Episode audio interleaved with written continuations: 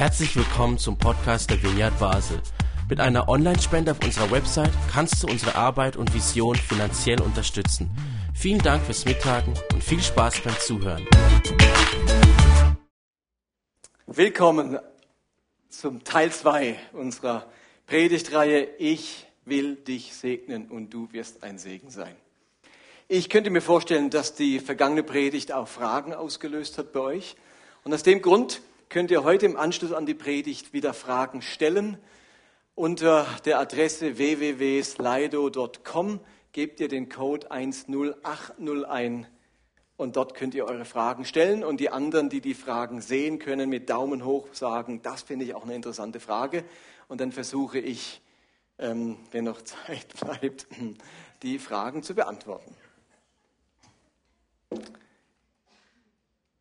Wir lesen gerade ein Buch, im Windschatten von Jesus, wo es darum geht, einen missionalen Lebensstil zu entwickeln. Und ich möchte euch hinführen zu diesem ganzen Gedanken. Nächsten Sonntag wird Andreas Schröter selbst da sein, der Autor des Buches, und uns auch in sein Buch einführen. Und wir gehen der Frage nach, wie wir in unserem Alltag ein Segen sein können für andere Menschen. Und letzten Sonntag habe ich damit begonnen, euch zu erläutern, dass die Bibel uns im Wesentlichen eine große Geschichte erzählt, nämlich die große Geschichte davon, wie Gott selbst sich Beziehung zu den Menschen vorstellt. Wie möchte unser Gott Gottes Beziehung gestalten? Was sind die entscheidenden Elemente von Gottes Beziehung? Und ich glaube, dass gerade die ersten Kapitel von Genesis uns unglaublich mit hineinnehmen in diese Geschichte vom Werden der Gottesbeziehung. Und wir stehen, wir sehen am Anfang, dass, dass die Menschen erwachen, sich entwickeln von einem stumpfen Instinktbewusstsein zu einem plötzlich erwachenden Gottesbewusstsein. Und das erste Lebewesen, in dem dieses Gottesbewusstsein erwacht, das, das erste Lebens Lebewesen, das über sich hinausdenkt, das sich selbst reflektieren kann, das sich eine höhere Macht, also einen Gott jenseits der Wolken vorstellen kann, dieses Wesen nennt die Bibel Adam oder auf Deutsch Mensch. Das macht das Menschsein aus im Gegensatz zu den Tieren. Was uns von den Tieren unterscheidet und den wesentlichen Entwicklungsschritt im Werden dieser Schöpfung darstellt, ist das Erwachen von Gottes Bewusstsein beim Menschen. Und dann kommt die Geschichte vom Baum der Erkenntnis des Guten und Bösen dem sogenannten Sündenfall. Und das beschreibt wie den nächsten Entwicklungsschritt, nämlich dem Werden von moralischem Bewusstsein. Das ist, dass das, das Gottesbewusstsein entwickelt sich weiter und erweitert sich zu moralischem Bewusstsein. Der Mensch, der handelt jetzt nicht nur entsprechend seinem Instinkt und seinen Trieben, so wie das eben die Tiere tun, sondern hat plötzlich ein Gewissen. Wenn der Schimpanse das Jungen das Junge eines konkurrenzierenden Männchens umbringt, dann ist das Instinktverhalten. Wenn ein Mann das Kind seines Nachbarn tötet, dann ist das Mord. Da gibt es einen großen Unterschied. Plötzlich sind wir mit moralischem Bewusstsein ausgestattet. Wir können unterscheiden zwischen gut und böse, richtig und falsch. Und dann kommt die Geschichte von Kain und Abel. Ihr merkt, ich wiederhole in drei Minuten die Geschichte von Kain und Abel als nächsten Entwicklungsschritt, nämlich Gottes Bewusstsein erweitert sich zu Gottes Verehrung. Diese beiden Männer stellen fest, wenn es einen Gott gibt, dann muss man ihn irgendwie auf sich aufmerksam machen, dann muss man seine Gunst äh, und seine Güte irgendwie auslösen können, dann muss man schauen, dass er einen beachtet. Und sie bringen jetzt diesem Gott Opfer dar. Ein Opfer vom Feld und ein Opfer von der Herde, um ihren Gott gnädig zu stimmen. Und Gott reagiert auf diese Opfer. Und es wird noch sehr, sehr rudimentär und primitiv beschrieben, wie Gott darauf reagiert. Und er schenkt dem einen Beachtung und dem anderen Verachtung. Und seither ringen die Menschen wie Kain und Abel, um die, darum die richtige Art der Gottesverehrung, das, das, die richtige Art der Opfer und der Rituale und der Liturgie zu finden, um ihre Götter gnädig zu stimmen. Aber diese Art der Gottesverehrung beinhaltet noch eine ganz große Distanz zu den Göttern. Sie sind fern. Man muss sich durch den Rauch des Opfers irgendwie bemerkbar machen, sie erreichen und sie besänftigen. Und jetzt ist es verständlich, dass bei den Menschen der Wunsch entsteht, Gott nicht nur zu verehren, sondern in irgendeiner Form Verbindung zu den Göttern zu bekommen. Beziehung, könnte man auch sagen, zu den Göttern zu bekommen. Und ich habe euch von dieser ganz seltsamen Geschichte erzählt, von den Gottessöhnen, Göttersöhnen, die sich äh, in Menschentöchter verlieben, die sexuellen Umgang mit ihnen haben. Und daraus entstehen die Riesen, die Helden der Vorzeit. Und dieser Text spiegelt die damalige herrschende antike Religiosität wider bei der die Religion sexualisiert wurde, um sich mit den Göttern zu vereinen und bei der der Mensch vergöttlicht wird, um durch die Vereinigung mit den Göttern dann übermenschliche und göttliche Fähigkeiten und Eigenschaften zu erhalten, die Helden der Vorzeit. Der Text spricht hinein in die damalige Welt der Tempelprostitution und der Gottkönige in der vorderasiatischen Welt. Und dieser eigentümliche Text endet mit der Ankündigung der, der Sinnflut, wodurch Gott wie deutlich macht, dass diese Art der Gottesbeziehung, dass diese Art der Gottesverbindung nicht so weitergehen kann. Dem muss er ein Ende, eine Grenze setzen, weil es nicht abbildet, wie Gott sich Beziehung vorstellt, sondern es spiegelt etwas ganz anderes ab und nicht die Idee Gottes von Gottes Beziehung. Die antike Religiosität mit ihrer Tempelprostitution ihren Gottkönigen und ihrer Vergöttlichung des Menschen ist eine Fehlentwicklung in der Gottesbeziehung. Gottes Gericht über diese Art der Gottesbeziehung und über diese Art von Gottesbewusstsein wird in der Sinnflut zum Ausdruck gebracht. Gott richtet diese Art der Gottesbeziehung und lehnt sie ab. Und jetzt stehen wir da, die Sinnflut geschieht und jetzt stellt man sich die Frage, ja, aber wenn das eine Fehlentwicklung war, wenn du dir nicht Gottes Beziehung nicht so vorstellst, wie es in diesen paar Versen beschrieben wird, wie muss denn dann Gottes Beziehung aussehen? Wie stellst du dir Gott die Verbindung zu uns vor? Wie sieht denn eine Gottesbeziehung aus, die Gott selbst ins Leben ruft? Und wie diese Beziehung aussieht, wie die gestaltet sein soll, das macht Gott deutlich an diesem einen Mann, nämlich an Abraham. Gott demonstriert die Beziehung, die er zum Menschen haben will, an diesem Abraham. Und wie, müsst ihr euch vorstellen, wie alle Menschen der damaligen Zeit steckt auch Abraham immer noch in dieser primitiven Gotteserkenntnis fest und ist Teil, natürlich ist Abraham Teil der fehlgeleiteten Gottesbeziehung, die so ihren Ausdruck halt in altorientalischen Religionen gefunden hat. Abraham ist ein Kind seiner Zeit und geprägt von dieser noch primitiven Gotteserkenntnis, dieser archaischen Gottesverehrung und dieser Gottesbeziehung, die vor allem sich von unten nach oben entwickelt. Versteht?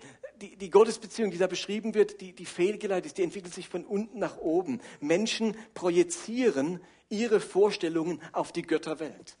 Und wenn die Menschen, die merken, Menschen sind zornig, dann sind Götter auch zornig. Und Menschen haben Begierde und Verlangen, haben die Götter auch Verlangen. Und Menschen muss man gnädig stimmen, muss man die Götter auch gnädig stimmen. Und da wird von unten nach oben Gottes Beziehung sich vorgestellt. Man projiziert menschliche Vorstellungen nach oben. Bei Abraham läuft etwas anderes ab. Da kommt Gott von oben herab, von oben nach unten und beschreibt, wie er sich Gottes Beziehung vorstellen, vorstellt. Und jetzt erwählt sich Gott einen Mann, mit dem exerziere ich das mal durch. Den mache ich sozusagen zum Vorbild der Gottesbeziehung, zum Vater des Glaubens. An dem können sich alle orientieren, bis in alle Zeit hinein, wie ich mir es vorstelle. Jetzt erwählt er diesen Abraham und spricht zu ihm. Erster Vers, der an Abraham gesprochen wird. Genesis 12, Vers 1. Das erste, was Gott zu diesem Abraham spricht, das erste, was Abraham von einem Gott hört. Und da heißt es, zieh du aus, zieh du aus deinem Land weg, verlass deine Sippe und auch die Familie deines Vaters und geh in das Land, das ich dir zeigen werde. Nochmal. Da sagte Jahwe zu Abraham, zieh du aus deinem Land weg. Verlass deine Sippe und auch die Familie deines Vaters und geh in das Land, das ich dir zeigen werde. Also hier wendet sich nicht ein Mensch Gott zu, sondern hier wendet sich Gott einem Menschen zu und beginnt Beziehung zu ihm. Die Verbindung geht von Gott aus, von oben nach unten. Und das Erste, was Gott zu diesem Abraham sagt, ist, verlass dein Land, deine Sippe, deine Familie. Was heißt das? Warum sagt Gott, verlass das? Verlass die alle. Ihr Lieben, dieser Satz ist nicht einfach eine Aufforderung auszuwandern. Gott macht Abraham nicht einfach nur zum Globetrotter. Was dieser Satz meint im Kontext all dessen, was ich euch auch letzten Sonntag ausführlich beschrieben habe, ist die Aufforderung, die Art der Gottesverehrung und die Art der Gottesbeziehung hinter sich zu lassen, zu verlassen, die bisher Abrahams Religiosität und Spiritualität bestimmt hat. Verlass dein Land und deine Sippe und deine Familie heißt, verehre mich nicht wie dein Umfeld. Lebe die Beziehung zu mir anders als die Religion um dich herum. Wir haben diesen Vers immer nur geografisch verstanden. Versteht ihr? Verlass dein Vaterland, denken wir alle. Es ist die Aufforderung, eine, einen Landstrich zu verlassen. Eine Aufforderung zu einer geografischen Veränderung. Nicht mehr hier, sondern dort. In Wirklichkeit heißt es viel mehr als das. Es heißt nicht nur nicht mehr hier, sondern dort. Es heißt auch nicht mehr so, sondern in Zukunft so. Steht denn, was ich damit meine? Du musst anders mich verehren. Und dazu musst du das verlassen, was du gewohnt bist, was dir vertraut ist. Diese Art von Gottesbeziehung, die von unten nach oben funktioniert, wo, du, wo ihr alle möglichen menschlichen Irrtümer äh, auf, auf die Götterwelt projiziert, die musst du verlassen. Von dem musst du dich entfernen. Ups.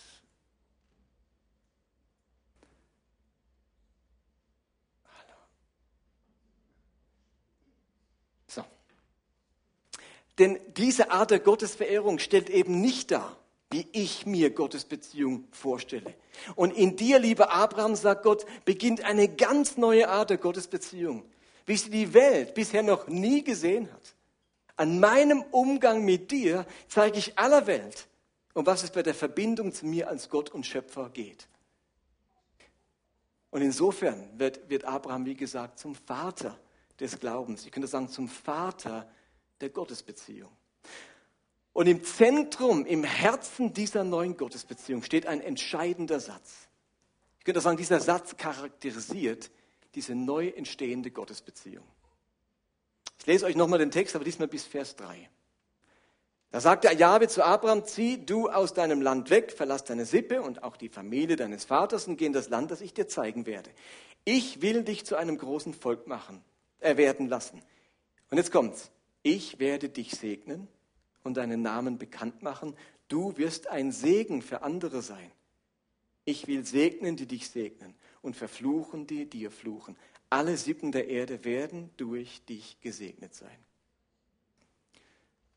Wenn ihr also wissen wollt, um was es im Kern dieser Gottesbeziehung geht, dann sagt es uns dieser Satz. Ich würde sagen, der ganz grundsätzlich die Beziehung zwischen Gott und Mensch überhaupt eröffnet. Ich werde dich segnen und du wirst ein Segen für andere sein ich werde dich segnen und du wirst ein Segen für andere sein. Diese Gottesbeziehung, die hier entsteht, die ist gekennzeichnet von zwei Aspekten. Zum einen von dem, was Gott am Menschen tut. Sie ist also gekennzeichnet vom Handeln und vom Wirken Gottes am Menschen. Und sie ist zum anderen gekennzeichnet, wozu der Mensch dadurch befähigt und beauftragt wird. Aus primitivem Gottesbewusstsein erwächst nun eine Gottesbeziehung, die den Menschen plötzlich in das Handeln Gottes einbezieht. Gott kommt nicht zu Abraham und sagt ihm, Kern der Gottesbeziehung ist, du sollst mich anbeten. Ihr Lieben, das machen auch Menschen mit primitivem Gottesbewusstsein. Sie beten die Gestirne an, sie bringen der Sonne Opfer, sie verbrennen Raureif, äh, Weihrauch zum Wohlgefallen der Götter. Und bei Abraham wird ein Mensch plötzlich bewusst zum Gegenüber Gottes. Er empfängt den Segen Gottes und wird dadurch befähigt, diesen Segen in die Welt hineinzubringen. Also wenn du bisher gedacht hast, unsere größte Berufung sei die Anbetung, dann täuschst du dich. Anbetung ist wichtig. Aber es gibt noch eine größere Berufung. Sie entstammt der Gottesbeziehung, nicht nur der Gottesverehrung. Und, und es ist die, ein Segen für diese Welt zu sein und so teilzuhaben am Handeln Gottes in der Welt. Und diese großartige Berufung, gesegnet zu werden und ein Segen zu sein, der endet nicht bei Abraham, sondern der geht über Abraham hinaus auf seine Nachkommen, schließlich auf den einen wichtigen, entscheidenden Nachkommen Abrahams, nämlich Jesus, und über Jesus zu allen, die ihm vertrauen, die Jesus, an Jesus glauben. Und deswegen kann Paulus schreiben in Galater 3, Vers 14, der Segen, den Gott Abraham zugesagt hat, sollte durch Jesus Christus allen Völkern geschenkt werden. Und einige Verse zuvor sagt Paulus in, Genesis, äh, in Galater 3, 8, die Heilige Schrift selbst hat doch schon längst darauf hingewiesen, dass Gott auch die anderen Völker durch den Glauben erretten wird. Gott verkündete durch schon Abraham die gute Botschaft. Durch dich sollen alle Völker gesegnet werden. Mit Abraham, der unerschütterlich Gott vertraute, wurden also, werden also alle gesegnet, die ebenso glauben wie er. Abraham, der Erste, seine Nachkommen leben diese Beziehung, Christus und alle, die, die Christus vertrauen. Und auf einmal bist du in, mittendrin in dieser göttlichen Zusage in dieser neuen, wahren Gottesbeziehung, dieser einmaligen Berufung gesegnet werden und ein Segen sein. Ihr müsst euch vorstellen, wenn ich es in anderen Worten sage, Gottesbeziehung ist gekennzeichnet von zwei Elementen. Ich will die Segen, soll ein Segen sein. Aber wenn ich die zwei Elemente noch kürzer beschreibe, das erste Element beschreibt ein Lebensgefühl und das zweite Element eine Lebensaufgabe. Wisst ihr, was das entscheidende Lebensgefühl dieser neuen Gottesbeziehung ist? Das entscheidende Lebensgefühl, mit dem Abraham in Zukunft lebt und alle leben die Kinder Abrahams sind, ist das Lebensgefühl, ich bin gesegnet. Also unsere Gottesbeziehung hat als ein entscheidendes Element dieses Lebensgefühl, dieses tragende Gefühl, ich bin gesegnet.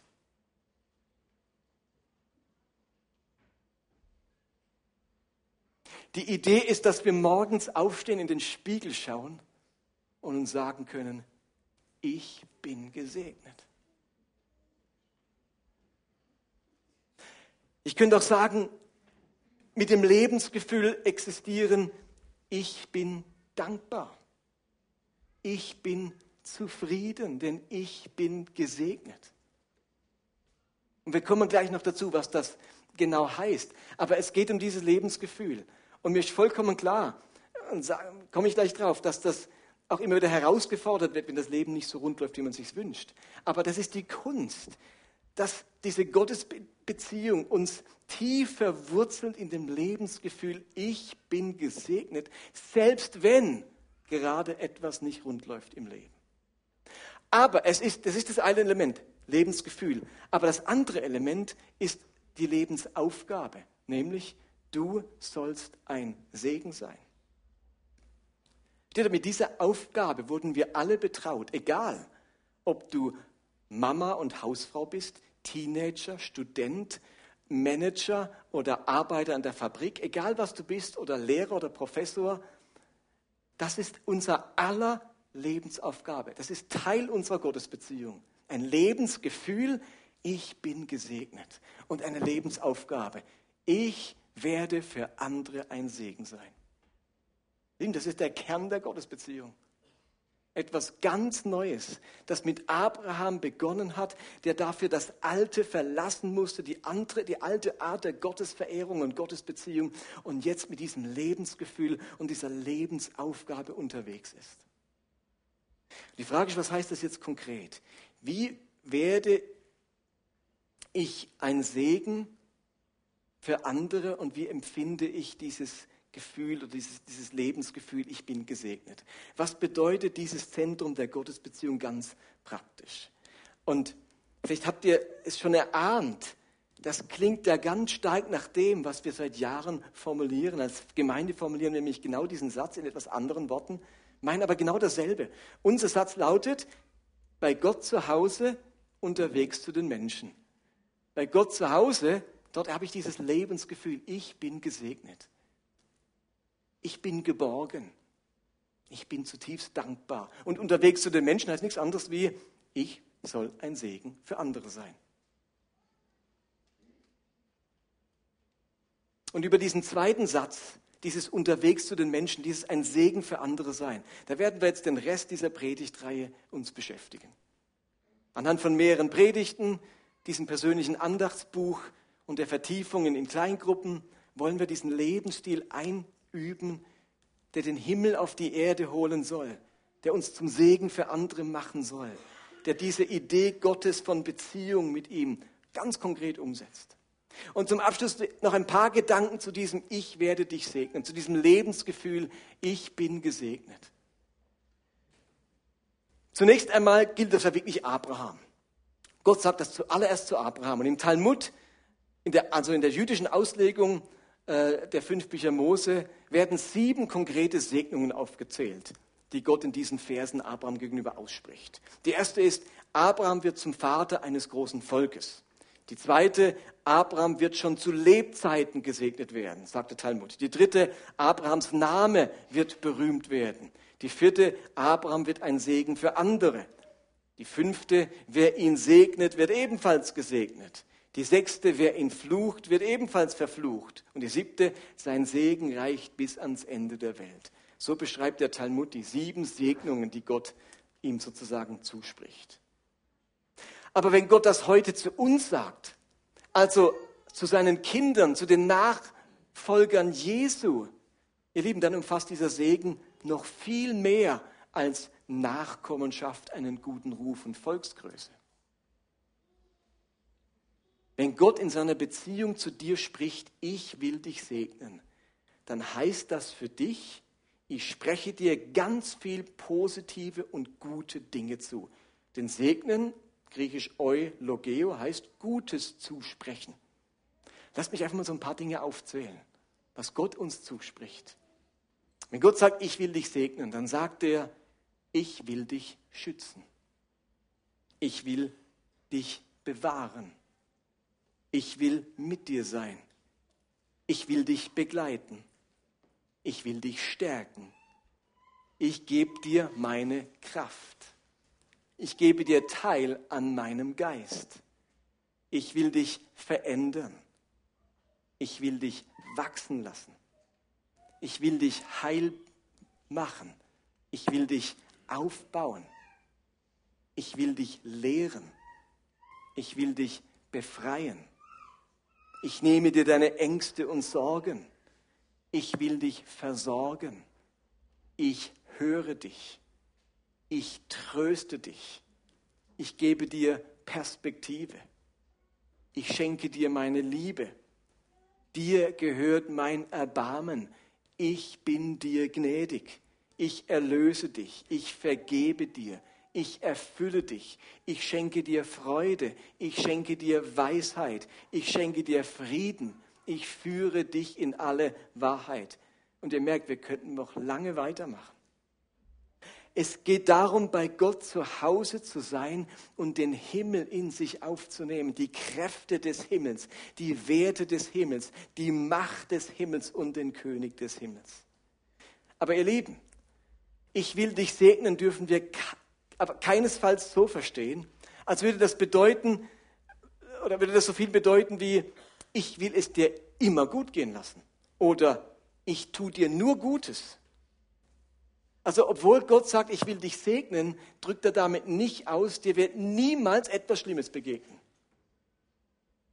Und ich sorge dafür, dass es dir immer, dass du es dir immer gut gehen lassen kannst. Es heißt vor allem, ich spreche dir Gutes zu. Ich sage dir, meine Absichten mit dir sind gut. Du kannst dich darauf verlassen. Ich führe dich ans Ziel. Du fällst nicht aus meiner Hand, aus meinen Absichten. Äh, meine guten Absichten sind ausgesprochen über dir. Sie sind dir zugesprochen. Aber wenn Gott mir zuspricht, ich will dich verändern, dann heißt das manchmal, dass es auch schwierig werden kann. Das zeigt ja die Geschichte der Erzväter, der Nachkommen Abrahams. Trotz dem Segen Gottes haben die viele Herausforderungen und Schwierigkeiten erlebt. Abraham selbst muss lange auf sein erstes Kind warten. Isaak erlebt ebenfalls die Unfruchtbarkeit seiner Frau Sarah und den Beziehungsabbruch zu einem seiner Söhne. Jakob begegnet große Ungerechtigkeit im Haus seines Schwiegervaters Laban, wo er immer und immer wieder um seinen versprochenen Lohn und seine versprochene Ehefrau betrogen wird. Josef erlebt viel Leid durch seine Brüder und landet sogar zeitweise in der Sklaverei und im Gefängnis. Also ich will dich segnen bedeutet nicht, nicht, es wird dir nur Gutes und Harmloses im Leben begegnen. Ich werde dich segnen heißt vielmehr, ich verfolge meine heilsamen und kostbaren Absichten mit dir. Eben, ich bringe dich ans Ziel. Ich entwickle dich. Ich bringe dich weiter. Ich lehre dich. Ich verändere dich. Ich bin mit dir unterwegs und bin immer an deiner Seite, auch in schwierigen Momenten und Zeiten. Und steht wir alle brauchen ein Zuhause. Wir alle brauchen eine Lebensgrundlage. Wir alle brauchen ein Lebensgefühl, das uns zutiefst prägt und bestimmt. Und die Beziehung zu Gott, ihr Lieben, die sichert mir nicht einfach nur das Ticket in den Himmel. Wir missionieren nicht, damit Leute ihr Ticket in den Himmel lösen. Wir laden Menschen zu einer Gottesbeziehung ein. Wisst ihr warum? Weil die Konsequenz ein neuartiges Lebensgefühl ist. Nämlich das Lebensgefühl, ich bin zu Hause. Ich bin gesegnet da ist jemand immer auf meiner Seite. Dazu laden wir die Menschen ein. Von dort aus, von diesem Lebensgefühl aus, gestalten wir unser Leben.